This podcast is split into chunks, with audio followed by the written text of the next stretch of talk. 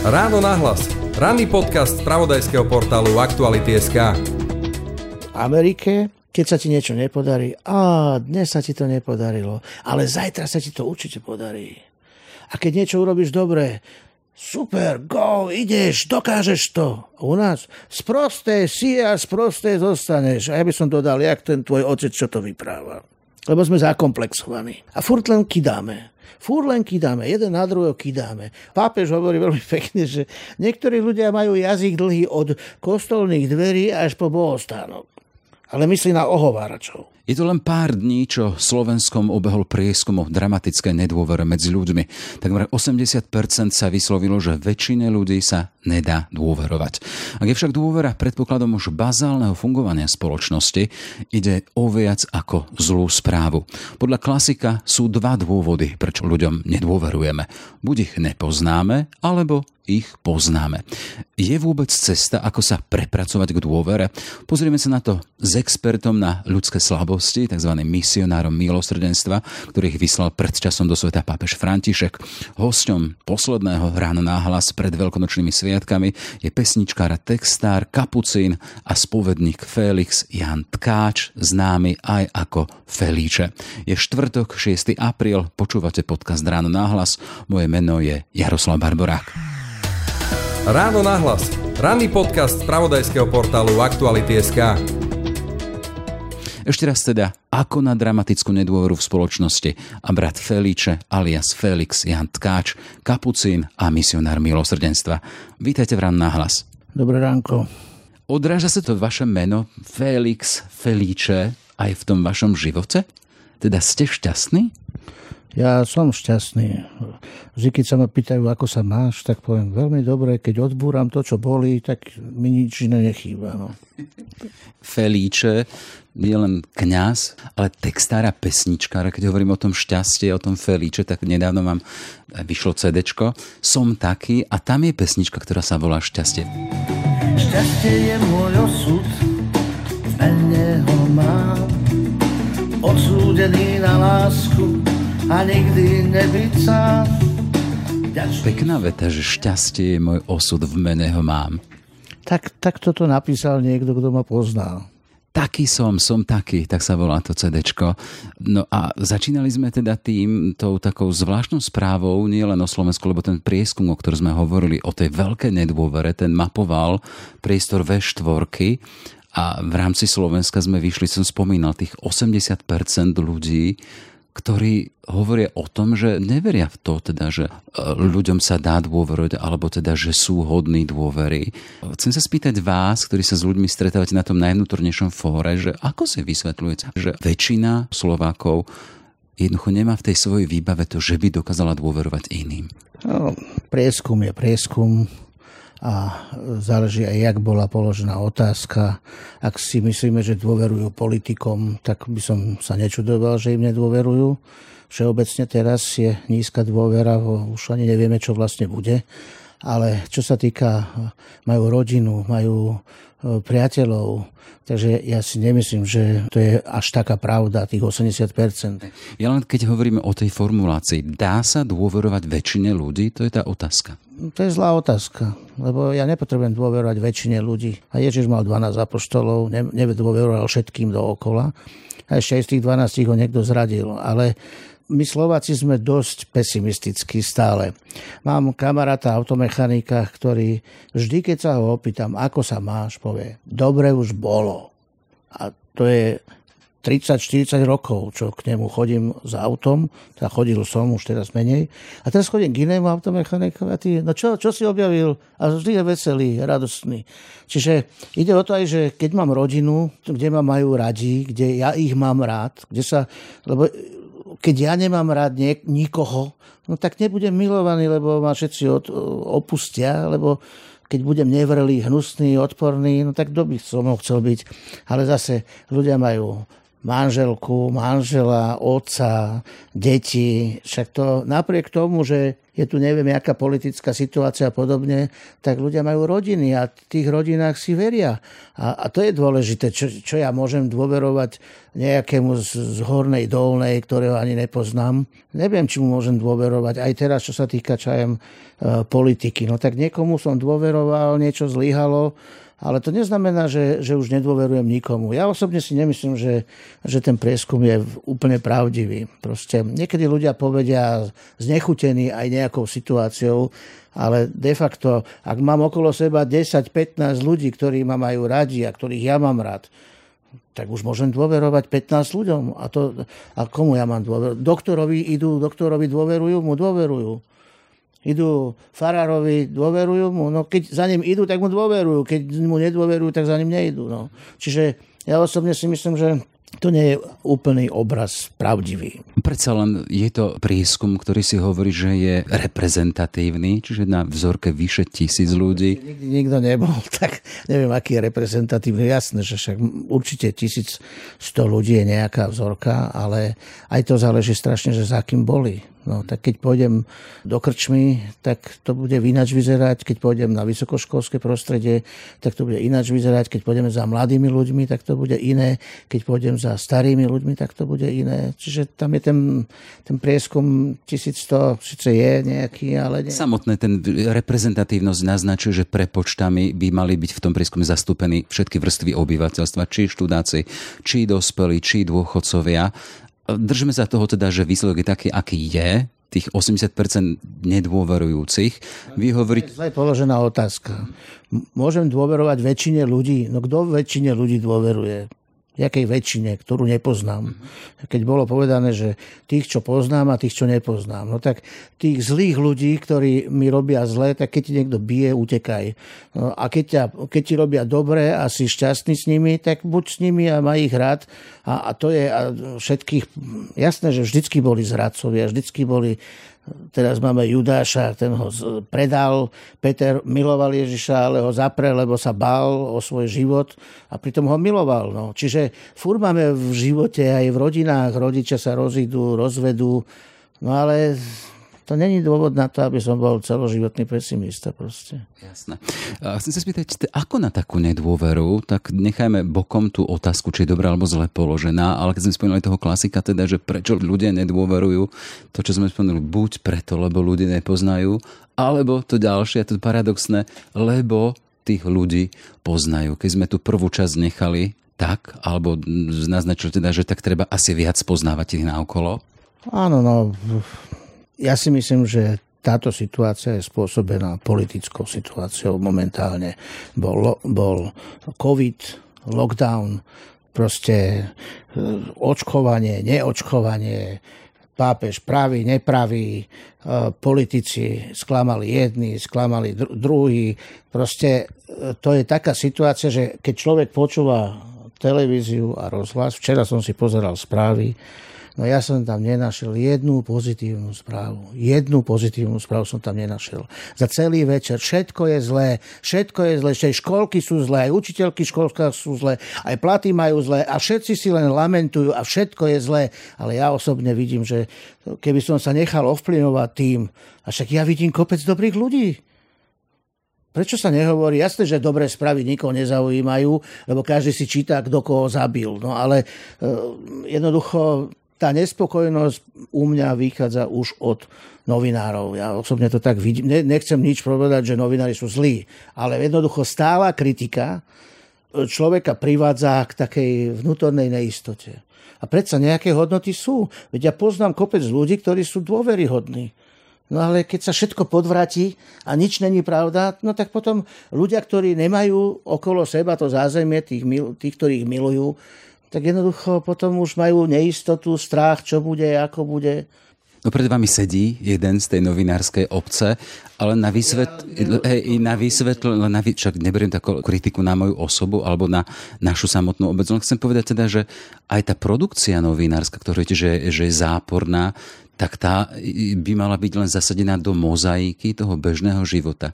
Človek žije, ráno sa zobudí, je s rodinou, potom pracuje a v rámci potom svojho klasického života môže si prečítať aj správy. A tie správy nie sú celý život alebo celé to, čím žije. No nie sú, lebo nevidíme, koľko dobra urobil jeden primár alebo lekár za celých 8 hodín, keď operoval neviem koho. Raz za čas dajú nejakú e, veľkú, jak sa povie, transplantáciu ale koľko ľudí robí dobre od rána do večera.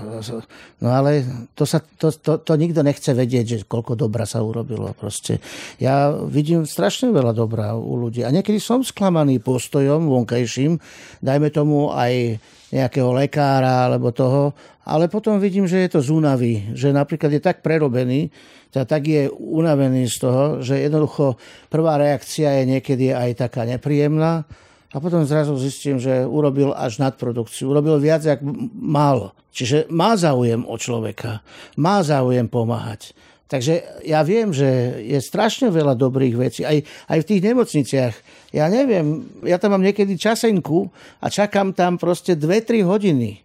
Ale tak dobre, keď som chodil do roboty, mi to vadilo, že som musel dlho čakať, lebo potom som si to musel niekde nadrábať, alebo proste za komunizmov ešte, keď som chodil do, do práce, som išiel k lekárovi, tak musel som čakať dlho.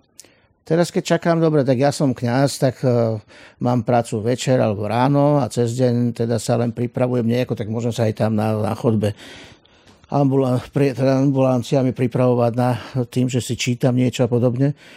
Ale prevažne mám pokoj, sa modlím alebo si niečo čítam, však inokedy nemám ani kedy si čítať.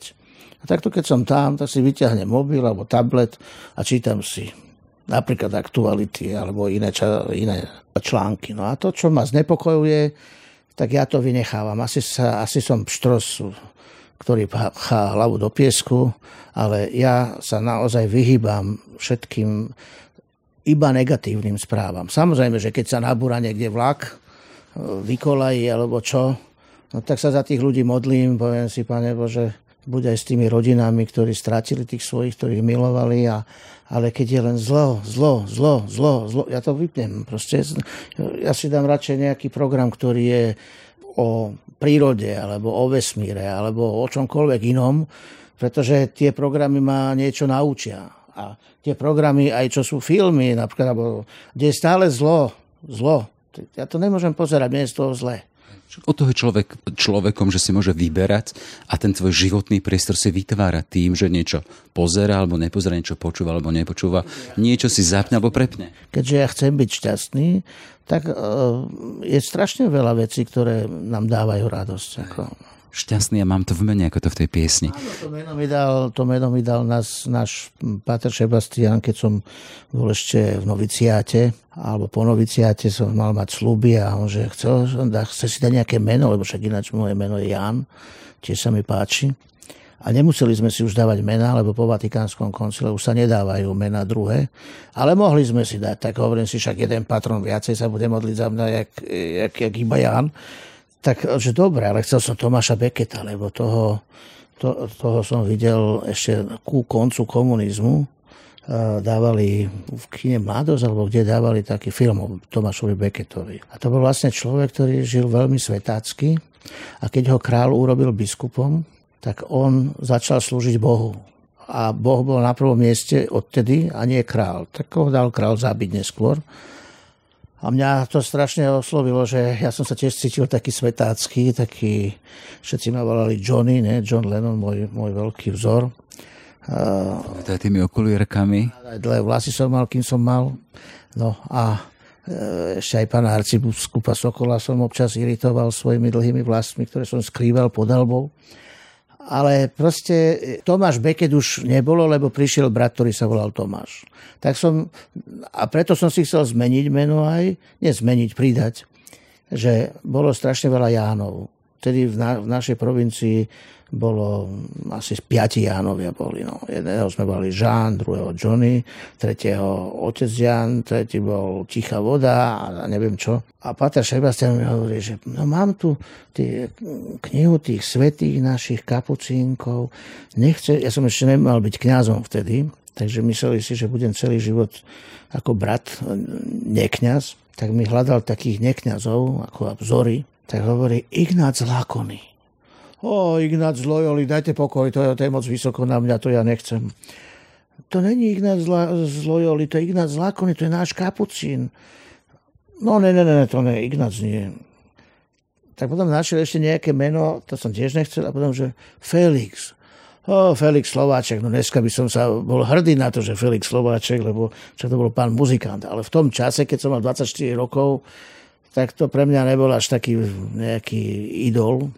Tak som nechcel. A potom začal rozprávať, ako si svätý Felix Kantaliče, čo bol prvý svetorečený kapucín, a ktorý na pápežov príkaz musel zostať v Ríme žiť, a v Ríme žobral, mal, bol namalovaný vždycky alebo s dieťatkom na rukách, ktorému pána Mária dala do rúk, alebo s, takou, s takým veľkým vrecom, na ktorom bolo napísané deográcia, že Bohu vďaka, za dary, ktoré mu ľudia dávali, čo kveštoval, čiže žobral.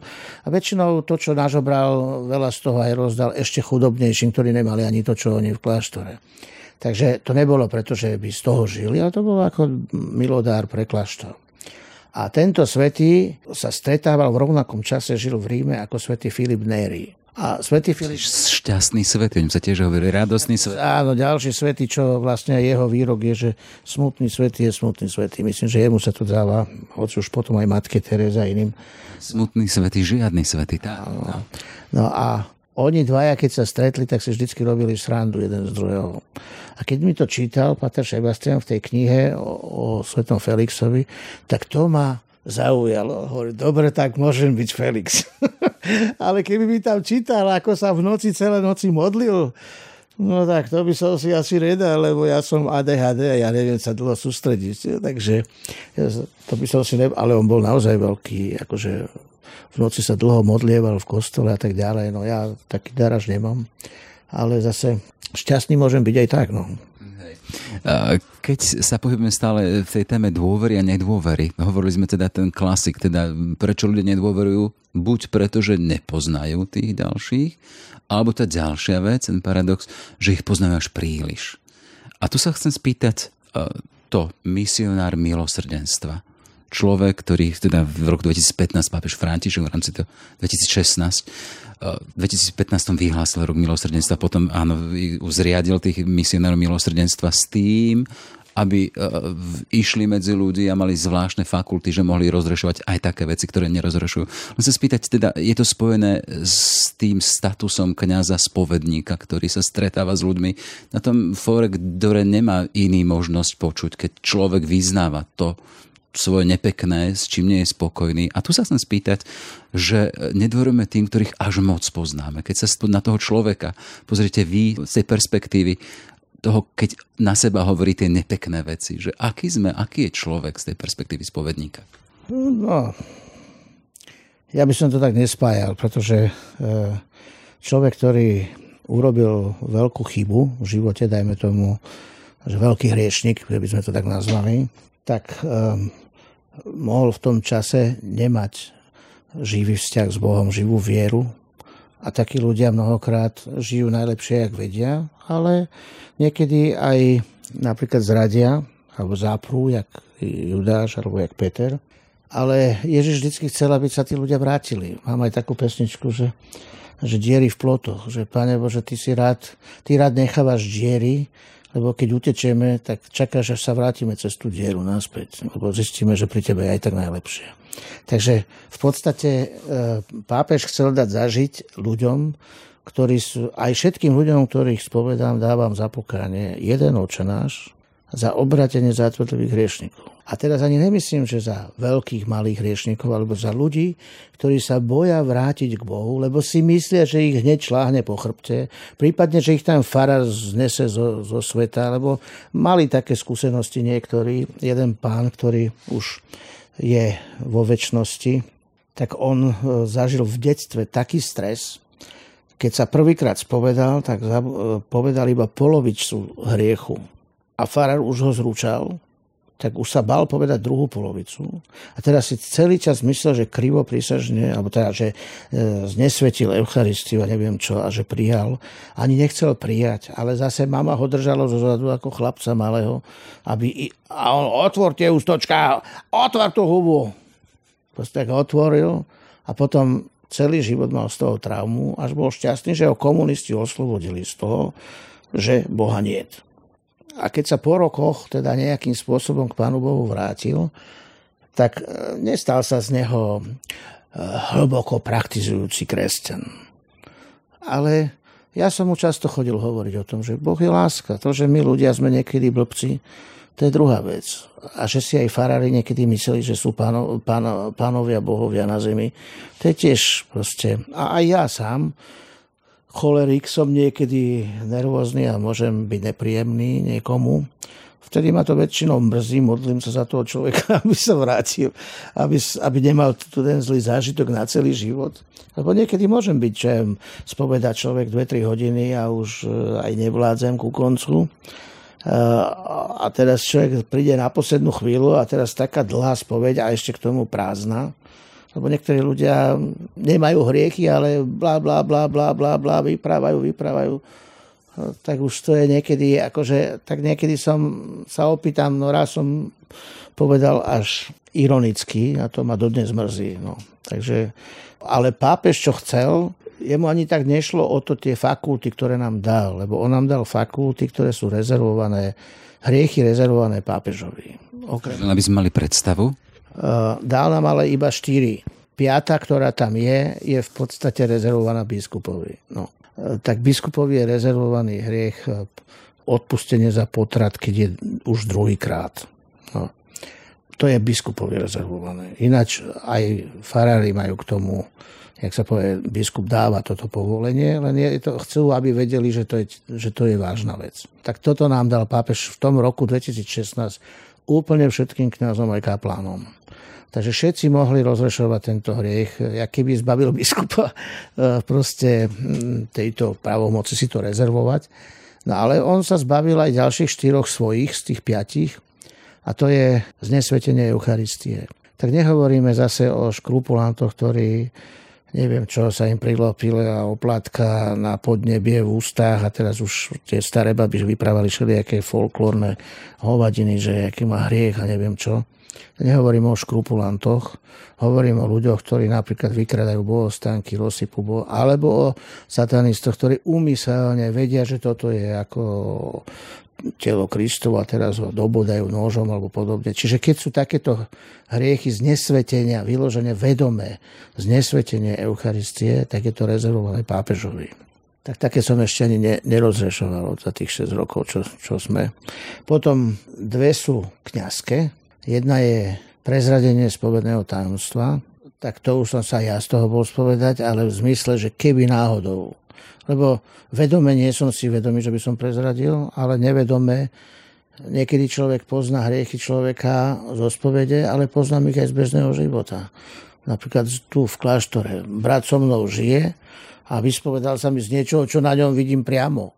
A teraz nemusím vždy vedieť, že preto je dobre nekritizovať a nesúdiť druhých, lebo nemusím vedieť, že odkiaľ to mám, či, či sa mi z toho spovedal, alebo či to je verejný, zjavná nejaká, nejdeme teraz o vážne hriechy, ale o nejakú nedokonalosť alebo čo no. Čiže Máme prezradenie spovedného tajomstva, na to aj teraz vyšiel ďalší dekret od konferent, od, jak sa to volajú, tá, tak vyšiel... Penitenciária. Penitenciária, no, tak e, z penitenciárie vyšiel pred rokom, alebo kedy, naozaj veľmi vážny dokument, že za cenu života nesmieš prezradiť hriech človeka, z ktorého sa spovedal vedome. Čiže ja nepomúcky zomrel, lebo nechcel povedať hriechy kráľovi, z ktorých sa spovedala jeho kráľovna. To je taká malinká vsúka, e, aj aktuálne v niektorých štátoch, už neviem presne v ktorom, ale je to téma v súvislosti s témou zneužívania neplnoletých alebo týchto strašných horibilných zločinov je snaha teda, aby kňaz, keď sa dozvie o takomto čine v rámci spovede, aby bol povinný to potom oznámiť pred e, štátnymi úradmi. Preto vyšiel tento doku, dokument z penitenciárie, že aj keby to bol štátne nariadené, tak ja to nesmiem. Lebo uh, ja môžem možno urobiť niečo iné, ale nemôžem prezradiť jeho hriech. Môžem možno ísť zachrániť to dieťa, alebo môžem ísť neviem čo, ale, lebo to som mal problém v Amerike, keď som bol v Spojených štátoch v nejakom roku 2006 alebo kedy, tak sa mi tam raz vyspovedal prvýkrát v živote aj posledný niekto, kto v domácej bitke proste zabil otca. On nemal úmysel zabiť otca, ale no, jak sa pobili, možno dostal on padol na niečo, rozbil si hlavu, no bol sa z toho spovedať. A, ja som ostal hotový, lebo som nevedel, aké sú zákony v Amerike, či tiež netreba nahlasovať alebo čo. No ale ja som sa riadil tým, čo sme sa učili v škole, že jednoducho spovedné tajomstvo je spovedné tajomstvo. Je to interné fórum, nie je to verejné fórum. To znamená, že jeho môžu chytiť policajti a môže ísť do basy a všetko, môžu mu to dokázať z toho vyšetrovania, ale ja, spovedníci, som mu dal rozrešenie lebo on to lutoval, on to nechcel a stalo sa to. A ešte bol aj v nejakom drogovom gangu, čiže do väčšiny bol nafetovaný a tým pádom nevedomosť alebo neschopnosť e, v civilnom živote hriech priťažuje, ale v, v duchovnom živote podľa, polahčuje. Lebo keď ja neviem, že robím zlo, napríklad keby som bol veľmi mimo seba, no tak e, je hriech, že som sa dostal do stavu mimo seba, ale keď v tom stave mimo seba urobím nejakú vážnu vec, tak jednoducho štát ma bude za to persekuovať, ale v morálke môžem dostať rozrešenie, lebo, lebo som to nemal úmysle. Alebo nebol som, proste nechcel som to. Keď hovorím o tom spovednom tajomstve, teda keď hovoríte absolútne za, za cenu života, že by teda kňaz mal položiť, aký je tam dôvod, to zdôvodnenie? Prečo to církev chce takýmto spôsobom? Uh, neviem, no predstavme si, že prezident sa chce vyspovedať, alebo král, alebo kto. A ja si myslím, že kedy si si ľudia vyznávali hriechy navzájom, u nás u kapucinov a možno aj v iných reholiach, kedysi dávno, sa tomu hovorilo, že kapitula vín a tam bratia raz za čas si klákli pred všetkými bratmi a povedali, bratia, urobil som toto a toto, alebo neurobil som to, čo som mal, zanedbal som to alebo to, odpustite mi. Čiže on sa sám priznával a sám odprosoval bratov. To sa volalo kapitula vín.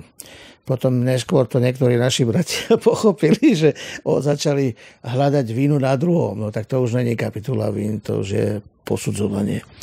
Teraz mi už došlo, že ide o vínu, nejde o to víno. Áno, áno, no, že jednoducho, ale keď sa človek sám obvinuje, čo aj Pavol hovorí, že, alebo Peter, že, že vyznávajte si navzájom svoje hriechy. Čo to znamená? Že ja mám priznať, že áno, ja som v tomto urobil hriech, čiže môj hriech je vždycky ma dopad aj na druhých. Aj keď je skrytý, tak niečo sa so mnou mení a môžem to dlho skrývať, ale nakoniec nejakým spôsobom sa mení môj vzťah e, k tým mojim blížnym, s ktorými žijem, lebo no proste predstav si, že niekto žije s manželkou a ešte aj s frajerkou. No a teraz, jak dlho to môže, ten vzťah s manželkou sa musí zmeniť, ona musí vidieť, alebo keď žena naopak E, žije s niekým iným a pritom doma chodí, keby sa nič nedialo. Tak jednoducho zistia všetci, že je to jej hriech, ale má dopad na celú rodinu. Lebo ona sa mení, ona je iná, ona už nemiluje toho muža tak, jak, alebo on ju, to už je jedno, koho je to hriech. Čiže môj hriech vždycky má dopad aj na druhých ľudí. No a v tomto zmysle, keď ja sa priznávam k mojim hriechom, verejne, no tak mi môžu odpustiť, lebo vidia, že to lutujem. Kdežto, keď sa stala spoveď ušnou, to znamená len, že sa spovedáme len jednému kňazovi, ktorý tam predstavuje v tom momente teda Krista, čiže ja sa spovedám Bohu, ale pred kňazom. Tak jednoducho, no nikto nechce, aby moje hriechy on išiel vytrubovať niekde. Čiže e, tá posvetnosť aj toho spovedného tajomstva tam je práve kvôli tomu penitentovi, hej? Aby bol spo, spokojný a slobodný, aby mohol vyznať všetko. By neprišiel. Potom by nešli na spoved ľudia. Na čo by som tam chodil? Keď viem, že to niekto vytrubí desi. No, tak. A to je jedno, že či som niekoho zabil, alebo zneužil, alebo okradol, alebo len som bol proste nejaký nervózny. No, to, to je jedno, aký, aké hriechy ja nemám si pamätať, ešte aj v písme, v zákone, dnes, dnes ráno, tuším, to bolo v nejakom žalme z chvál, že zahodil si moje hriechy do mora. No, tak Boh si nepamätá naše hriechy, teda nepripomína nám ich, a keď nám pripomenie, tak len preto, aby som sa mohol od nich odvrátiť, aby som nezahynul, nie preto, aby ma obviňoval ako z mojich hriechov. Keď hovoríte o tom spoločenskom rozmere hriechu, alebo to keď človek e, nie je úprimný sám zo sebou, alebo keď nie je úprimný s tým svojim okolím, že to nejakým spôsobom premieta, a hovoríme v tom kontexte dôvery, nedôvery. Vy hovoríte tej kapitole vín, že keď toho človeka poznám, ten klasik hovorí, aha, že nedôverujem preto, lebo poznám, ale to, čo ste hovorili vy, že tá komunita, keď pozná toho brata a keď on sa dokáže takýmto spôsobom vyznať no, zo svojich vín, tak to tiež mení situáciu. Keď poznám niekoho, tak mu môžem dôveriť ešte viac. Áno, veď o to ide aj to, že, že s ľuďmi, s ktorými žijem a keď ich poznám, tak môžem počítať, že u tohoto človeka môžem počítať s tým a s tým a s tým a s tým nemôžem počítať. Ja som kedysi bol veľmi nešťastný, e, no nie, že veľmi nešťastný, bola situácia, kde som sa vrátil z cudziny a istá osoba v rodine proste sa nezaujímala vôbec, ako som sa tam mal. A tie roky, čo som tam prežil, teda 15 mesiacov, boli pre mňa veľmi ťažké. Proste som tam nejakým spôsobom nezapadol aj kvôli tomu, že jazyk som ešte nevedel, ten som sa tam bol učiť, aj angličtinu. A teraz som bol nervózny a som začal súdiť, že aj keby som sa oženil ako kňaz, tak by ťa to neštvalo, len ťa zaujímajú somariny. A proste som súdil tú osobu. A potom som sedel v kaplnke a mi došlo, že Jano, však z dlane chleb nevytrhneš. Ten človek to nedostal tak sa to nemôže zaujímať. Takže mnohokrát aj rodičia, čakáme od nich, že oni majú byť takí, takí a onakí. Keď som bol mladý kapucín, tak som posudzoval predstavených, že za to, čo mali urobiť a neurobili a neurobili, čo mali urobiť. A keď ja som sa potom stal predstaveným, do pol roka som zistil všetko, čo som na nich posudzoval že som mal urobiť a neurobil, alebo nemal urobiť a urobil. To znamená, že som zistil, že vôbec nie som lepší ako oni. Ale vtedy som ich súdil podľa svojho e, zorného úhla. No a dnes aj s bratmi, s ktorými som sa pred rokmi už ani nerozprával, čo až tak prišiel vzťah, že radšej som sa vyhol, keď som ho mal stretnúť. A to sa zažíva v jednej reholnej komunite? Áno, áno, lebo boli situácie, kedy sa hľadala cesta po pade komunizmu, ktorým smerom ísť a boli tie cesty aspoň štyri a bolo to veľmi bolestivé. To je jak, jak aj v manželstve, ale tam si ľudia vyberajú partnera a tu si nevyberáš, nevieš, kto ti príde. A je to jak v potoku kamene, že najprv sú ostré a po rokoch toho, jak sa trú jedno od druhého v potoku, tak máš z nich e, okruhliaky. A to sú už také obrúsené, tie hrany. Takže tie veľmi prvé hrany to bolí. Ne? No, čiže stretneš človeka, teraz máš tam v kláštore 25 ľudí, tak e, boli ľudia, ktorí pre mňa boli veľkým krížom. A to bol svetý človek. Ale vždy proste prišiel a začal na mňa kričať zďaleka. A ja hovorím, čo si dovolujete, otec ten a ten. Proste, a na druhý deň už bol milý ale v ten deň bol pre mňa kríž. Tak keď som ho počul ísť po chodbe, tak som išiel druhou stranou, jak v kasarniach, proste som išiel druhou stranou, aby som ho nestretol, lebo som nechcel, aby na mňa zase niečo zle proste hovoril. Ale potom sme sa zase, som mu povedal svoje a on prestal s tým. Alebo napríklad iný brat, s ktorým som sám nám úplne, sme boli veľmi blízko, veľmi blízko, ako že sme si rozumeli bol pre mňa veľmi blízkym človekom, aj takým akože plodný pre mňa. Čiže som sa od neho naučil strašne veľa vecí. Potom zrazu sa zmenila situácia, opravoval sa kláštor, ten človek mal toho strašne veľa ja som od neho očakával neviem čo.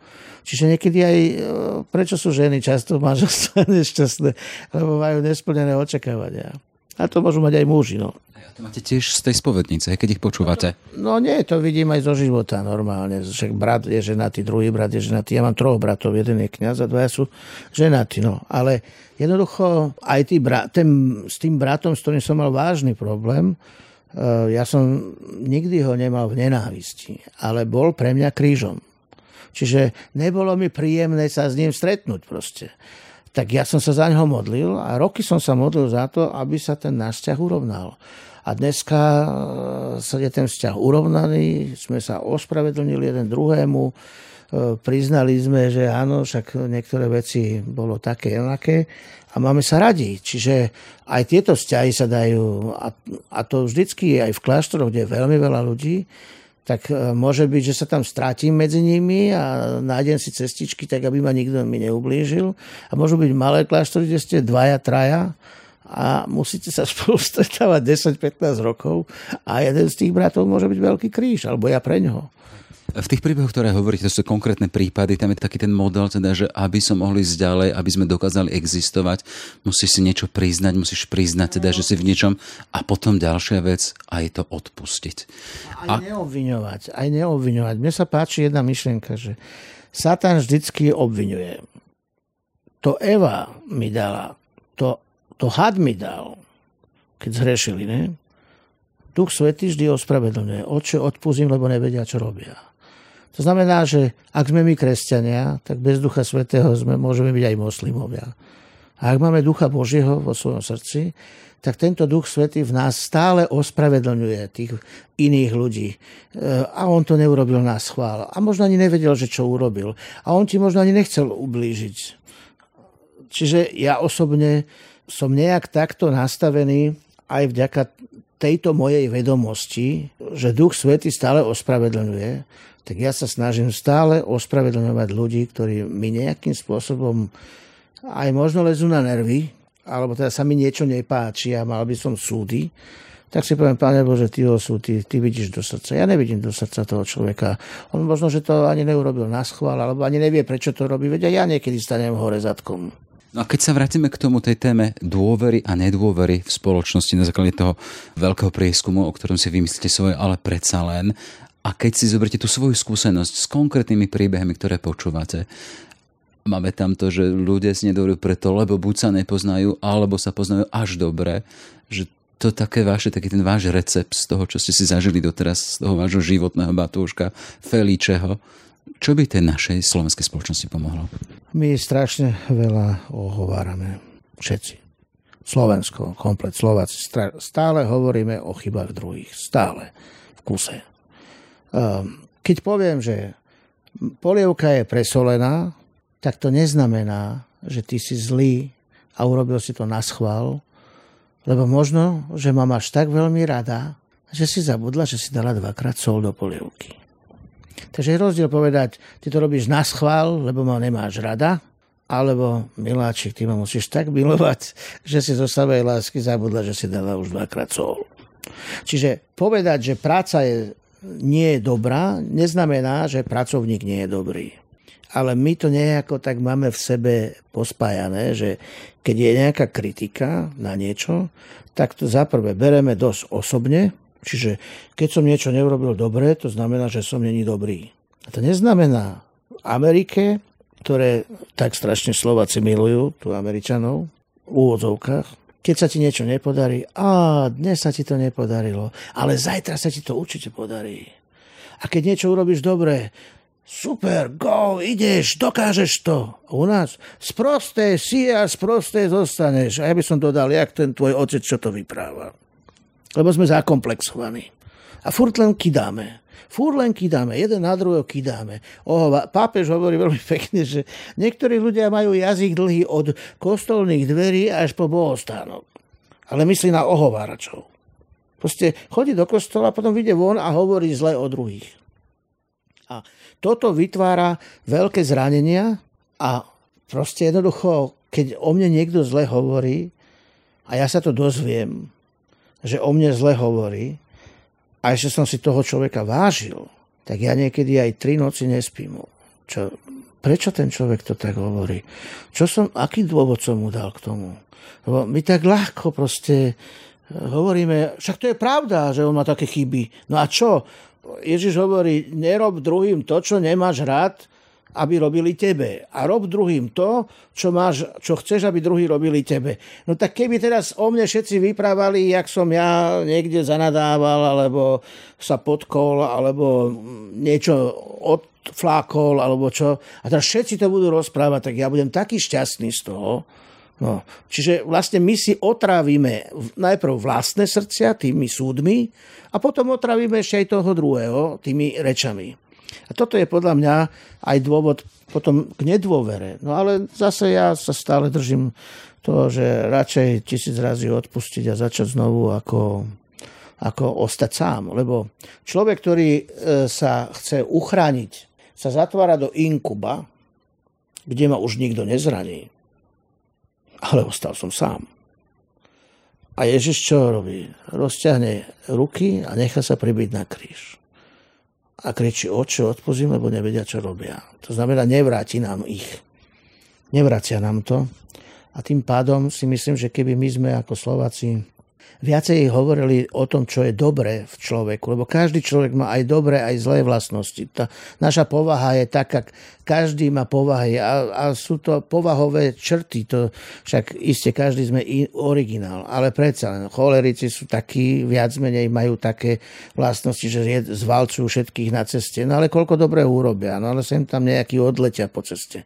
Melancholik je rád, že zecte ma zločky, zecte, len ma moc nekývte, alebo fur plače. Potom flegmatik je vlastne ten, no, potom proste sangvinik, ten sa furt teší. A to sú len povahové vlastnosti. Ale každý z nich má niečo aj krásne, ale aj niečo, čo, čo nie je až také krásne.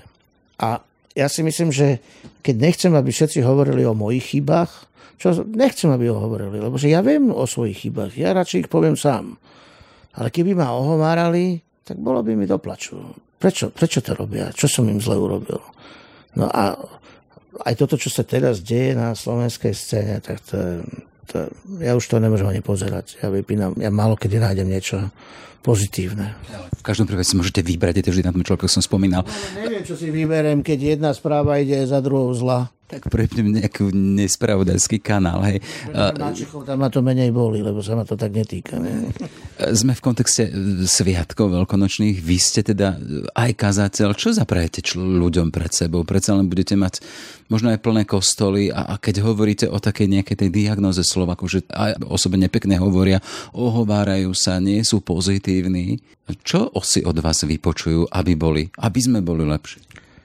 Tak v prvom rade vždycky chcem hľadať v tom človeku to dobro. E, aj spovedníci, ľuďom, ktorí sa spovedajú z toho, že hovorili veľa o chybách druhých, poviem, keď sa začne napríklad v robote hovoriť o chybách niekoho a ty si kresťan a oni to vedia, že ty si kresťan, tak skús rozmýšľať, namiesto toho, aby si sa pridal, aj keď aj tebe leze na nervy možno ten človek, skús rozmýšľať, čo je na tom človeku dobré a povedz, ale on vie urobiť aj toto a toto dobré. Možno, že ťa zahriaknú, ale ty si sa snažil povedať pravdo, pravdivo, čo je dobre na tom človeku. Svetý František z ktorý je teda náš zakladateľ z Rehole, kapucínov, no františkánov, kapucínov minoritou, to už len my sme sa medzi sebou potrhali, tak on raz išiel s ako bubnom, čiže mal nejaký hrnec, mal varechu ako paličku a bubnoval a išiel po hore dedinou a kričal Buongiorno, buona gente, buongiorno, buona gente. Dobrý deň, dobrí ľudia. A na konci dediny boli takí vyvrhelí rodina, ktorých nikto nemal rád, asi krádli, alebo neviem čo. A oni sa obrátili, lebo svätý František o nich povedal, že dobrí ľudia. A ja osobne si myslím, že keď začneme objavovať, čo je na kom dobre, veď isté, že aj tu mi na niektorých bratoch niečo leze na nervy, ale ja si sám lezem na nervy nie, niektorými vecami. A teraz, ale tí bratia majú aj veľmi dobré vlastnosti. Tak prečo sa nebudem tešiť z tých dobrých vlastností? Ja zlých mám dosť aj sám. Tak nemusím stále si liečiť svoje komplexy tým, že budem ukazovať na druhých. Tak ja osobne si myslím, že všímajme si, čo je dobre na nás. A keď aj decku napríklad poviem, no dneska sa ti to nepodarilo a zajtra to určite urobíš lepšie, alebo keď mu poviem, vieš čo, ty veľmi pekne spievaš, tak on bude stále spievať. A ty pekne maluješ, tak bude malo, lebo každý chce robiť dobro. Ja nepoznám človeka, ktorý je od prírody zlý. Prečo sa nám páčia malé deti? Lebo sú ešte čisté, nepopísané. Keď sú potom, keď sú potom nejaké, tak je to obraz to s ľuďmi, s ktorými žili. Keď mali rodičov, ktorí ich milovali, tak aj oni milujú. A keď mali rodičov, ktorí ich bili, tak aj oni potom sú nešťastní a bijú dookola všetkých. Takže ja si osobne myslím, že, že Kristus sa nechal zabiť mojimi zlobami, ale kričí, odpust mu, lebo nevie, nevie, čo robí. A tým ja som ho nechcel ukrižovať. Ani v bratovi, ani v nikom. Idem na raňajky, poviem dobre ráno a naštvem všetkých, lebo som stával hore zadkom. No tak e, sa im ospravedlňujem. Prepačte, netýka sa to vás, ja som dneska nevrli, odpustite. A za chvíľu ma to prejde, ja už im navarím alebo urobím niečo.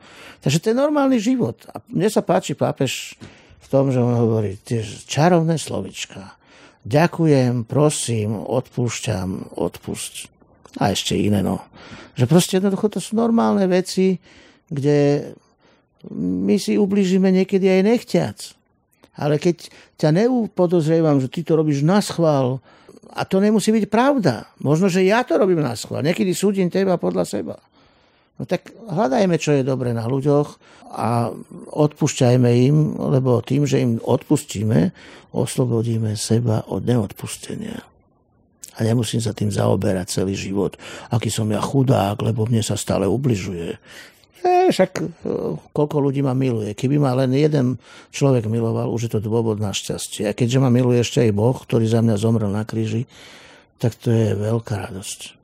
S touto radosťou končíme s Feliče Janom Tkáčom, kapucinom, misionárom milosrdenstva a aj tým buongiorno, buona gente, že dobre, dobrý deň. Dobrý... Dobrí ľudia, dobrý deň, dobrí ľudia. Slovensko, zobuď sa, začneme robiť dobro jeden druhému. A ja si myslím, že veľmi veľa ľudí robí dobro, len to sa nevidí. Vidíme len to zlé, no tak vidíme to dobre. No. Dobre, ďakujem veľmi pekne a všetko dobré. Všetky podcasty z pravodajského portálu Aktuality.sk nájdete na Spotify a v ďalších podcastových aplikáciách.